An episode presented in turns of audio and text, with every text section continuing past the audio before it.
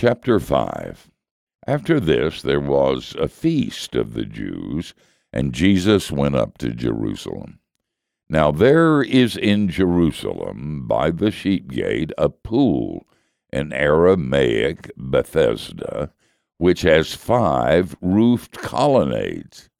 In these lay a multitude of invalids, blind, lame, and paralyzed.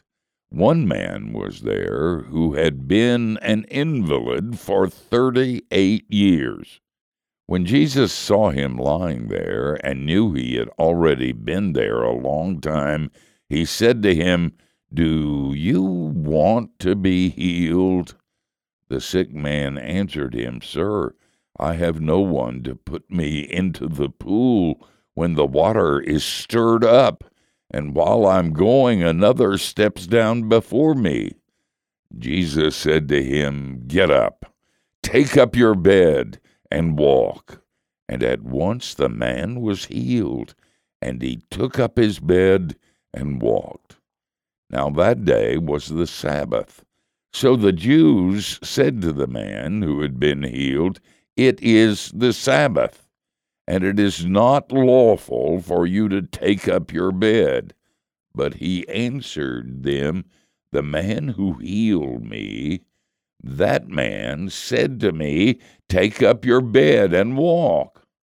They asked him, Who is the man who told you, Take up your bed and walk? Now the man who had been healed did not know who it was, for Jesus had withdrawn, as there was a crowd in the place. Afterward, Jesus found him in the temple and said to him, See, you are well Sin no more, that nothing worse may happen to you. The man went away and told the Jews it was Jesus who had healed him. And this was why the Jews were persecuting Jesus, because he was doing these things on the Sabbath. But Jesus answered them, My Father is working until now, and I am working.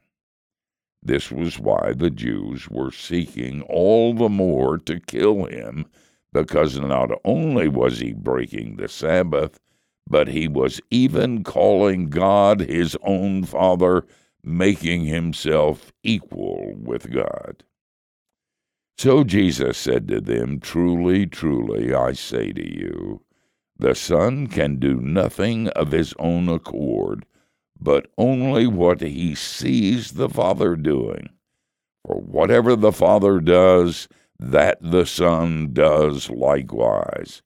For the Father loves the Son, and shows him all that he himself is doing, and greater works than these will he show him, so that you may marvel. For as the Father raises the dead and gives them life, so also the Son gives life to whom he will. The Father judges no one, but has given all judgment to the Son, that all may honor the Son just as they honor the Father. Whoever does not honor the Son does not honor the Father who sent him. Truly, truly, I say to you, Whoever hears my word and believes him who sent me has eternal life. He does not come into judgment, but is passed from death to life. Truly, truly, I say to you, an hour is coming and is now here when the dead will hear the voice of the Son of God and those who hear will live. For as the Father has life in himself, so he has granted the Son also to have life in himself, and he has given him authority to execute judgment, because he is the Son of Man. Do not marvel at this, for an hour is coming when all who are in the tombs will hear his voice and come out. those who have done good to the resurrection of life, and those who have done evil to the resurrection of judgment. I can do nothing on my own. As I hear, I judge, and my judgment is just, because I seek not my own will, but the will of him who sent me.